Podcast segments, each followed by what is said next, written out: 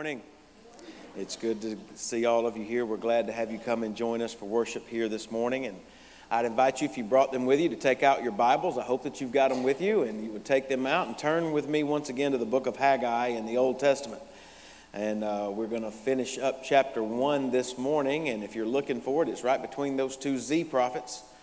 Zephaniah and Zechariah. If you find them, you're close. And, uh, and we, uh, as you know, were with us last week. We began a new series through the book of Haggai entitled Major Messages from a Minor Prophet.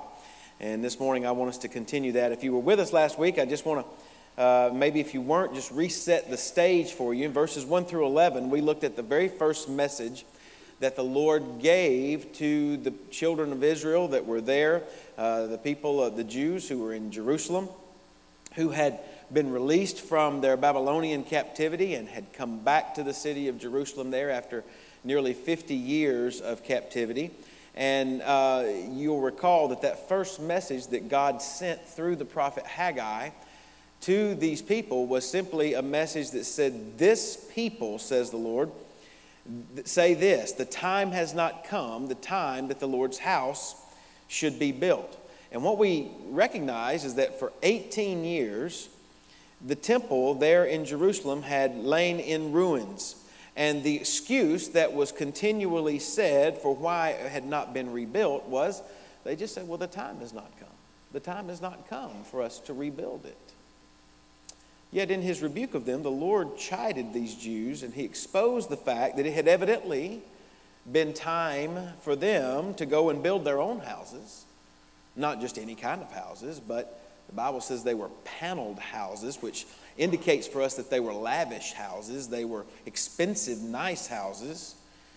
And in doing so, and in, in, in exposing that, the Lord revealed the real problem behind the reason why the temple had not been rebuilt. It was because the Jews were more concerned about their own priorities. They were more concerned about building their own homes. They were more concerned about chasing their own dreams. They were more concerned about achieving their own goals than they were about rebuilding the temple of God, which was the representation and was the place where God would come and dwell among his people. So the Lord sends Haggai the prophet to tell all the people to consider their ways. In fact, he, he tells them to consider that though they planted, they, they didn't reap much. Though they ate and they drank, they were always still hungry, they were always still thirsty. Though they, they work to, to earn money, they only watch that money disappear as if they had holes in their pockets, holes in their money bags, just constantly going away.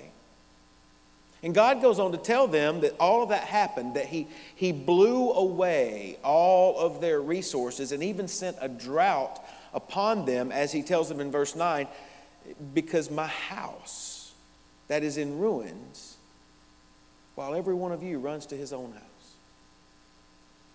So the Lord tells them again consider your ways. In other words, take thought to yourself. Repent of your lack of action. And then he tells them in verse 8 Go up to the mountains, bring the wood, build the temple that I may take pleasure in it and be glorified, says the Lord. Consequently, what we learned last week as we examined those first 11 verses was that the, when the Word of God comes to us and brings conviction to us about areas of our lives in which we have been disobedient by either making excuses or through allowing other priorities and other things to become more important to us than the things that God says ought to be important to us.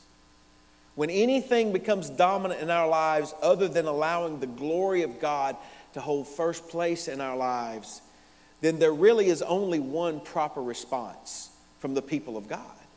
And that is, we must repent and we must obey.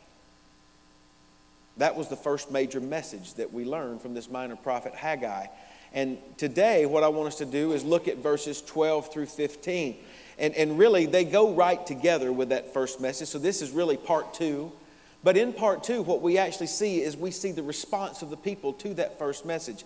And not only do we see the response of the people, we see and get to hear the second message that God sends through Haggai to his people. So, with that as an introduction, let's pick up there in verse 12. We are necessarily going to be seeing the response to the first message, and we're going to hear the second message from God. And what we read is this Then Zerubbabel, the son of Shealtiel, and Joshua, the son of Jehozadak, the high priest, with all the remnant of the people, obeyed the voice of the Lord their God and the words of Haggai the prophet, as the Lord their God had sent him.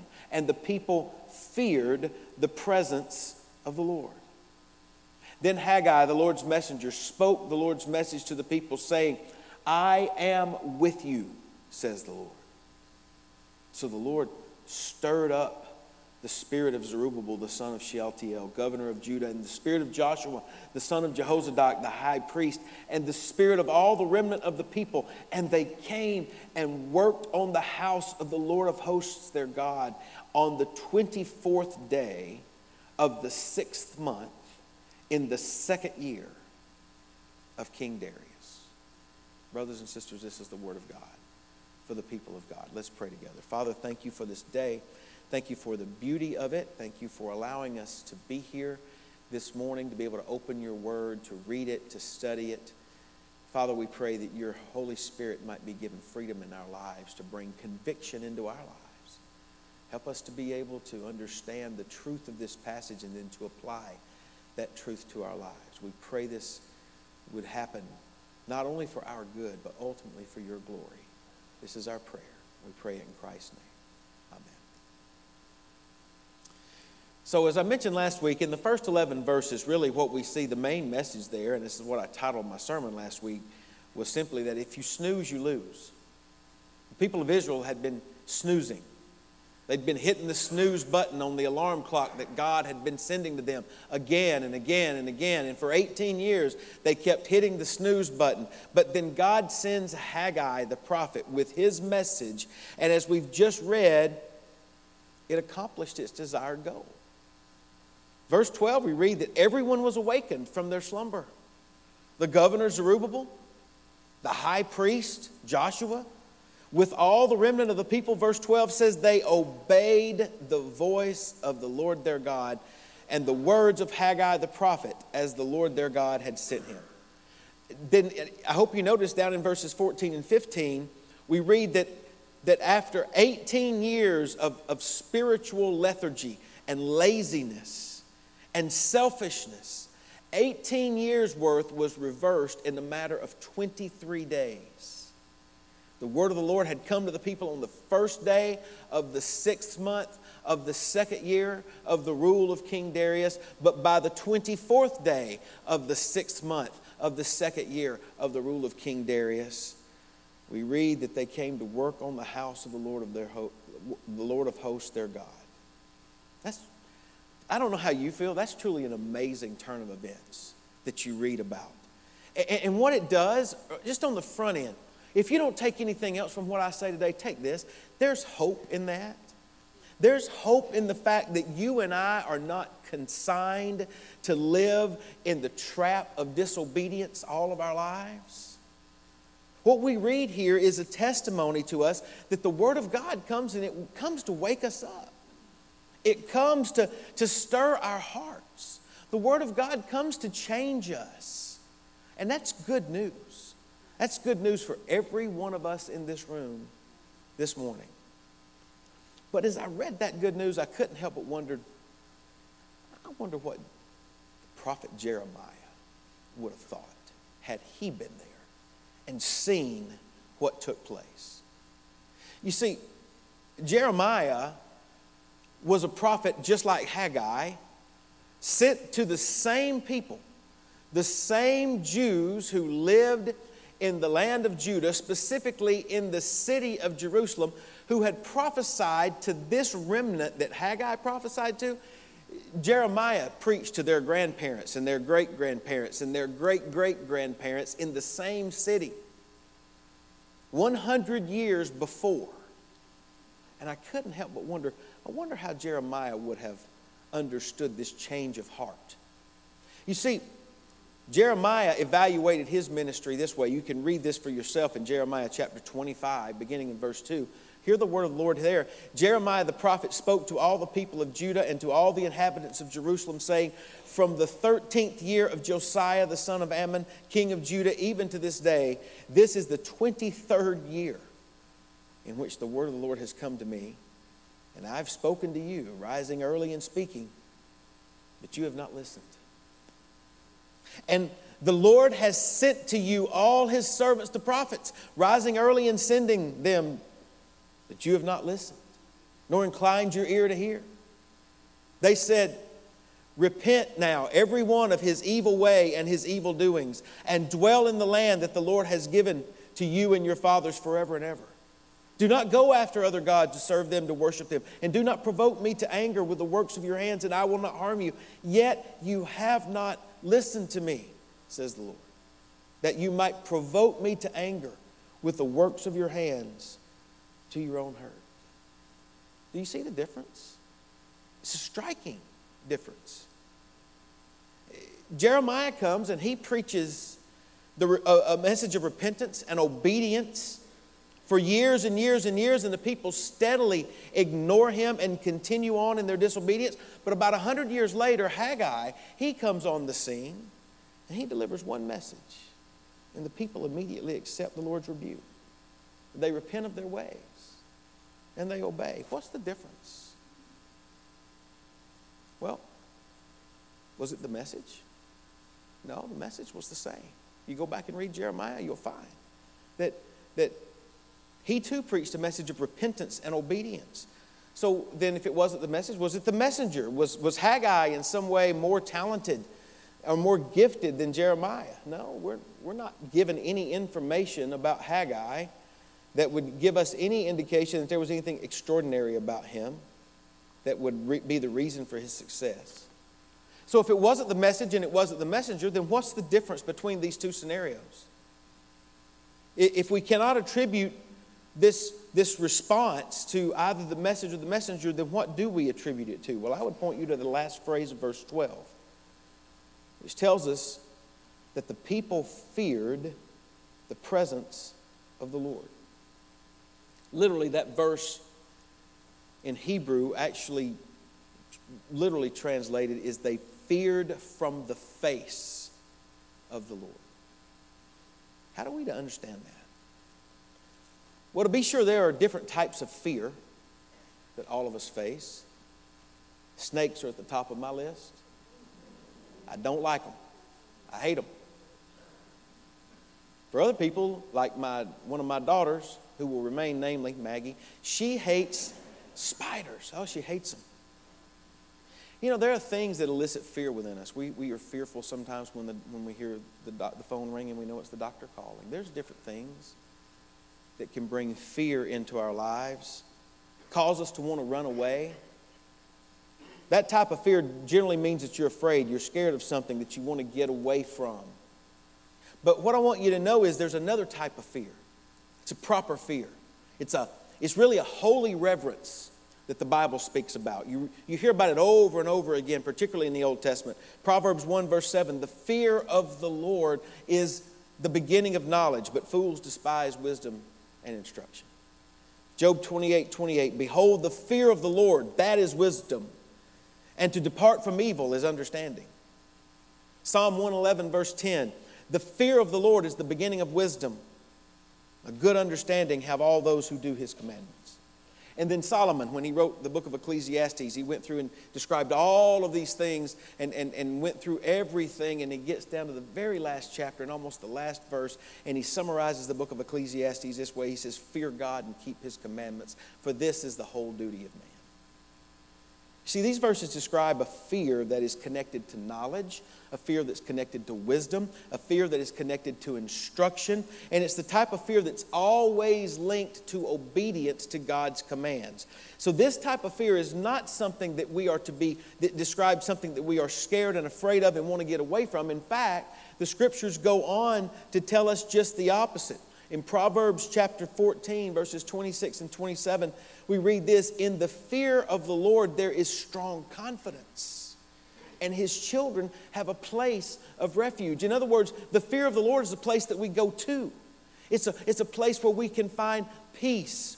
In fact, the fear of the Lord is a fountain of life to turn one away from the snares of death.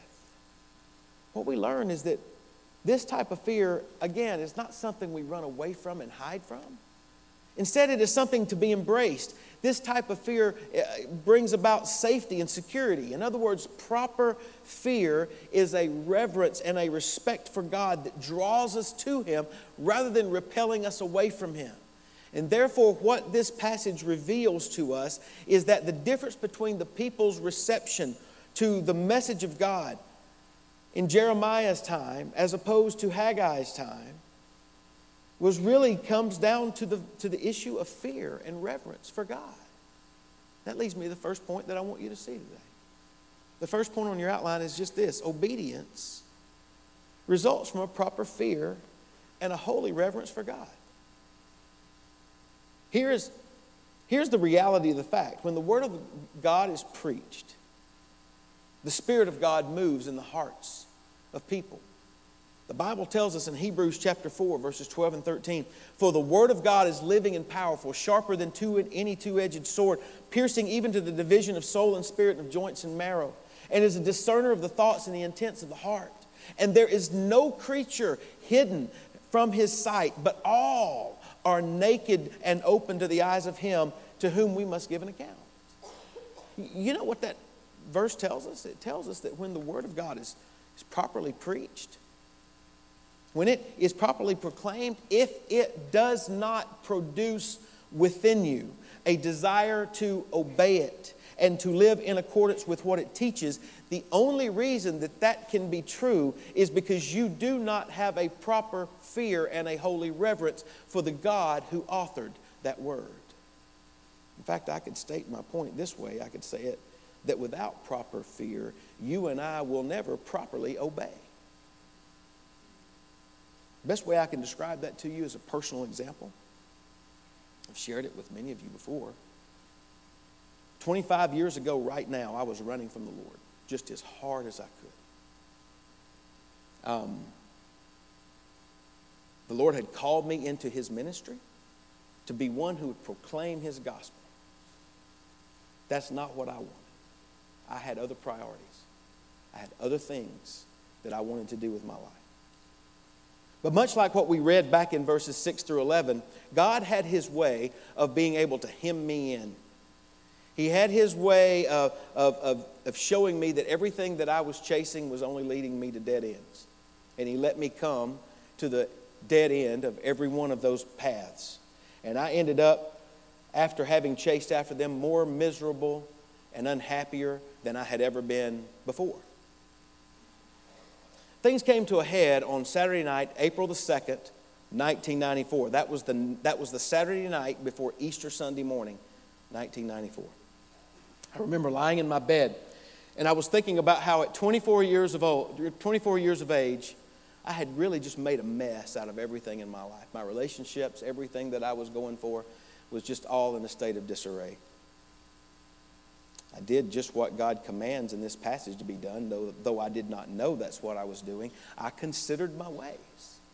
I considered how God had brought me to one dead end after another. And then, in as clear of a voice as I have ever heard, though it was not audible, let me tell you that up front, it was not an audible voice, but there is no doubt it was crystal clear that the word of the Lord came to me and spoke to me and said, Buddy, you ain't seen bad yet, but it's coming. I'm not claiming that God uses bad grammar. I am claiming that He can get your attention. And He got mine. Those words scared me, they terrified me. In effect, the message was simply this you only thought what you've gone through thus far in your life has been bad, but you have not seen what bad actually is yet. I stand before you this morning as one who knows what it is like to live a life of disobedience. I know what it is like to run away from God and to ignore His commands and His call upon my life. I also know what it is like to experience the fear and the awe of God when He reveals to you that He not only controls your future, but that He will go to whatever lengths are necessary to bring about your repentance and your obedience. The next day, as I said, was Easter. I went, I went to church. I know it shocks you. I went to church that day. I went to church that night. Later that evening, it was in the den of my mother and my father's house that I fell on my knees all alone, just me and the Lord, and I committed my life to following Christ completely, and I surrendered to the gospel ministry. And what I want you to know was that it was a holy reverence and a proper fear of God that rather than pushing me away from him was what actually drew me into him and actually woke me up and drew me to the fact that he had a life in store for me far better than anything I had ever imagined or thought before. And it is why I stand before you this morning. It is a direct result of that event that I am here and that I am your pastor this morning.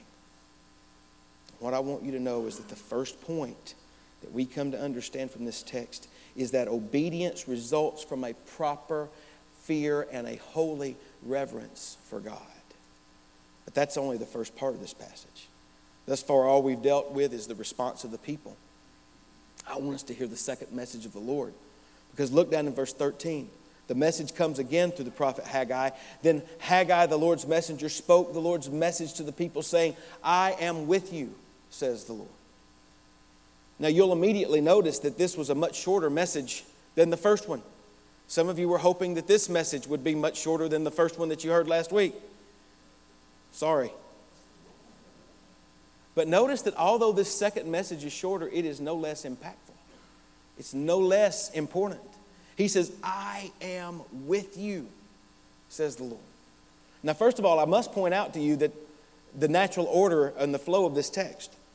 You see, the promise of God's presence that we read about here in verse 13 follows the repentant obedience of hearts that in verse 12 are convicted by the word of God and have a holy reverential fear for God.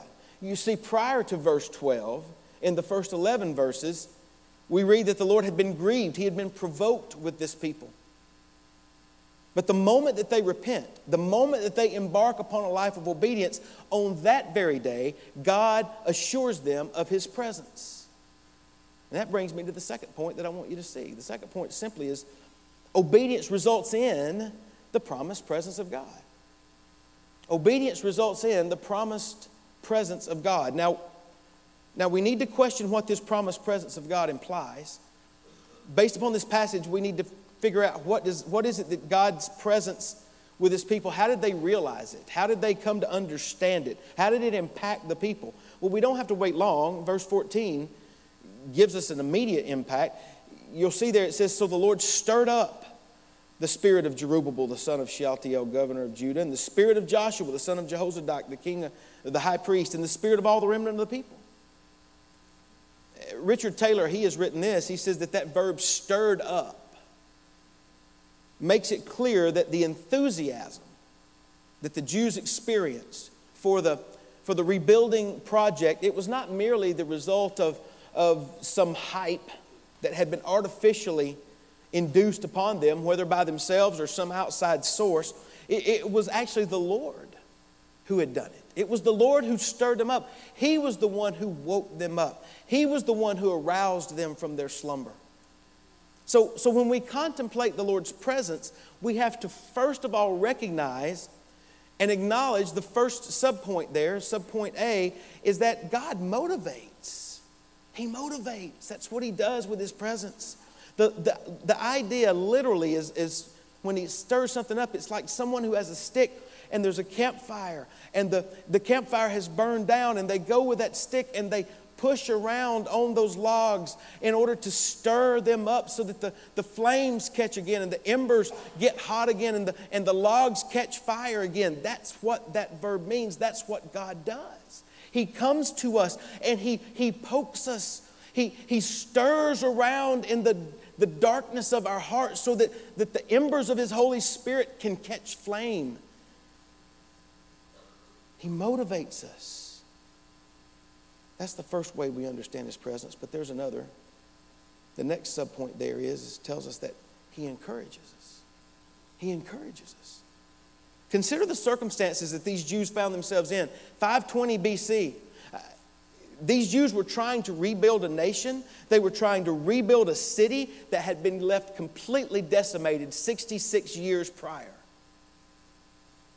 Dale Ralph Davis, in a sermon that he preached, says this he describes the colors surrounding the city of Jerusalem as being the drab hues of brown and gray.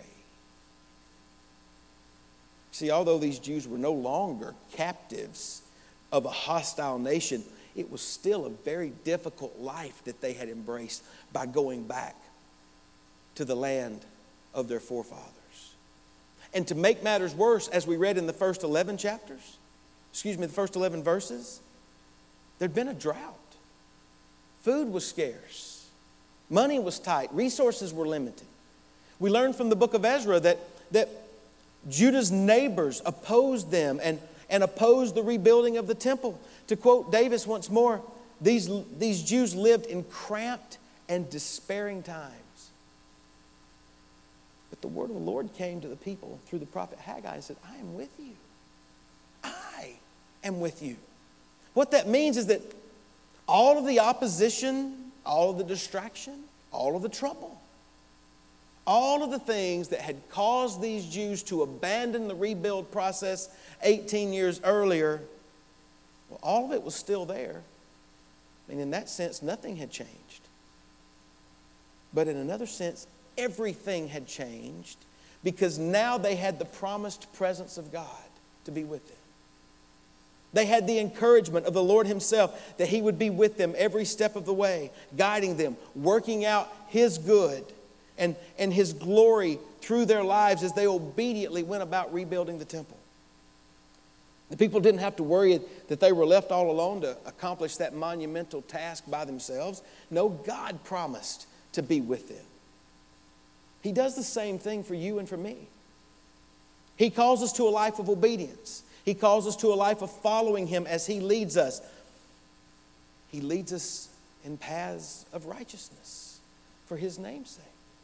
Sometimes, yea, we do walk through the valley of the shadow of death. But listen, we do not have to fear any evil. Why? Because He is with us. His rod and His staff comfort us. He gives us His presence to walk through the difficult times. I remember crying and I remember arguing with God. God, there's no way I can ever be a preacher. If these people knew what all I'd done, they'd never listen to me. There's a thousand people you could call to proclaim the gospel who would be much better than I am. Why would you use me? Why? I don't want it. God said, I have called you, and I will not leave you, and I will not forsake you. And if you will follow me, in obedience. I will walk with you every step of the way. And I remember that Easter Sunday night being back at church. And the preacher was up there preaching, and he didn't know he was preaching directly to me. I was sitting right back on the very back row, right back there. It's my favorite spot. I'd still sit there if I could. He preached from 2 Corinthians chapter 12, verse 9. My grace is sufficient for you. For my power is made perfect in your weakness. Mm. That, friends, is the wonderful blessing of the encouragement of the presence of God when we, when we repent of our disobedience and then embark upon a life of obedience with Him. He says, I will be with you. That is the encouragement that this passage brings to us. But it leads me to the third one. The third subpoint there is this He forgives.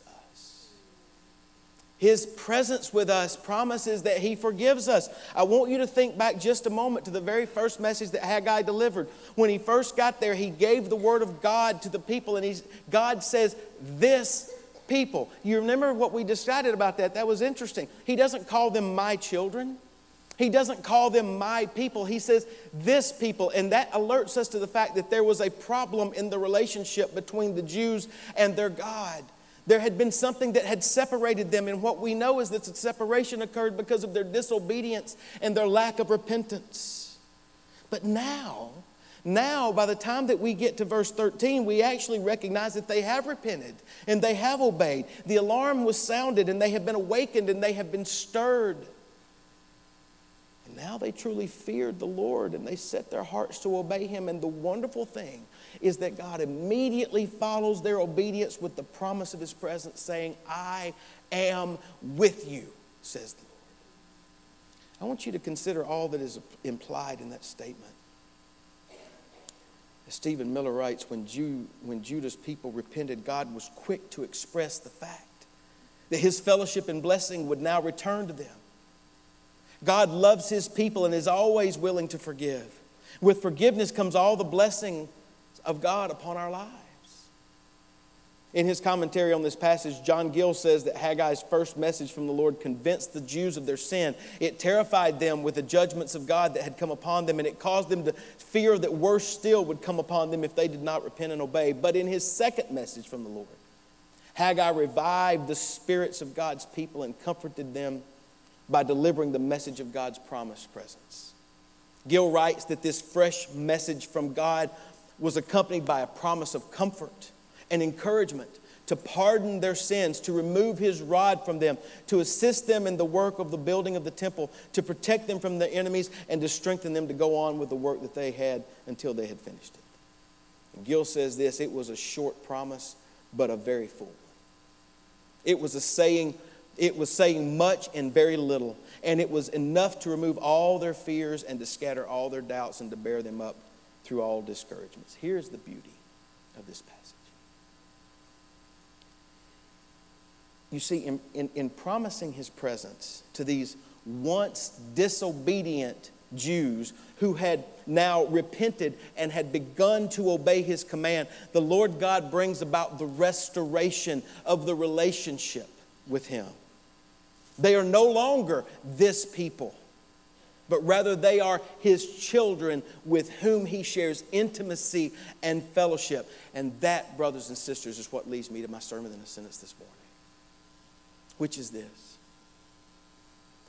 proper fear of the God who promises his presence is what breaks the trap of a life of disobedience, bringing about forgiveness and restoration. Here's the question that I want to close with this morning that I want you to ask yourself What or whom do you fear? What or who causes you to stop and consider your ways?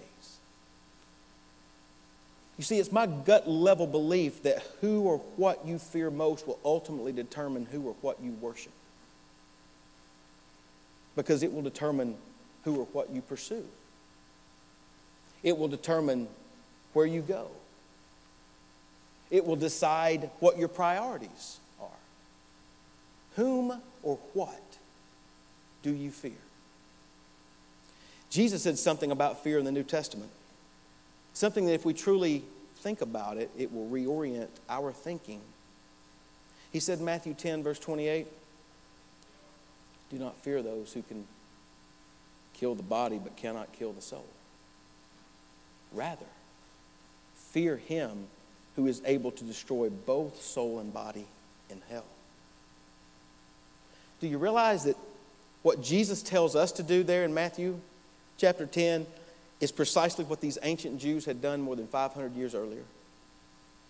They had properly feared the one who was able to destroy both soul and body in hell. They had come to recognize that their eternal security rested in the hands of the one who had maneuvered and controlled their circumstances and situations. And not only that, but he was the one who would also control their future and who promised to be with them every step of the way. That's what allowed them to move forward in obedience. That's what allowed them to, to move forward without worry and without dread. As David writes in Psalm 27 The Lord is my light and my salvation. Whom shall I fear? The Lord is the strength of my life. Of whom shall I be afraid? And of course, let's not forget the words also of Jesus, who says, In this world you will have trouble. But then in John 14 says, Let not your heart be troubled. You believe in God, believe also in me. My father's house are many mansions, many rooms. If it were not so, I would have told you. And I'm going to prepare a place for you. And if I go to prepare a place for you, I will come back and receive you to myself, that where I am, there you may be also. Friend, do you see that a proper fear in our Savior dispels all other fears and it results in the promise of His eternal presence with us? What or whom do you fear? On the authority of God's word, I beg you to place your fear and holy reverence in the God of the scriptures who has sent his one and only begotten Son to die in your place so that you might be saved and delivered from the penalty and from the power of sin in your life. I appeal to you today to believe in Christ and to trust in him, to turn from your disobedience and stop running from him but instead turn to Him. Believe upon Him. Claim His promises to you and allow Him to bless you as He promises that He will. To do so is to invite the divine blessing of God upon your life, the blessings of forgiveness and restoration. Brothers and sisters, I want you to know that this truly is a major message from this minor prophet and it is the Word of God for the people of God. Let's pray together.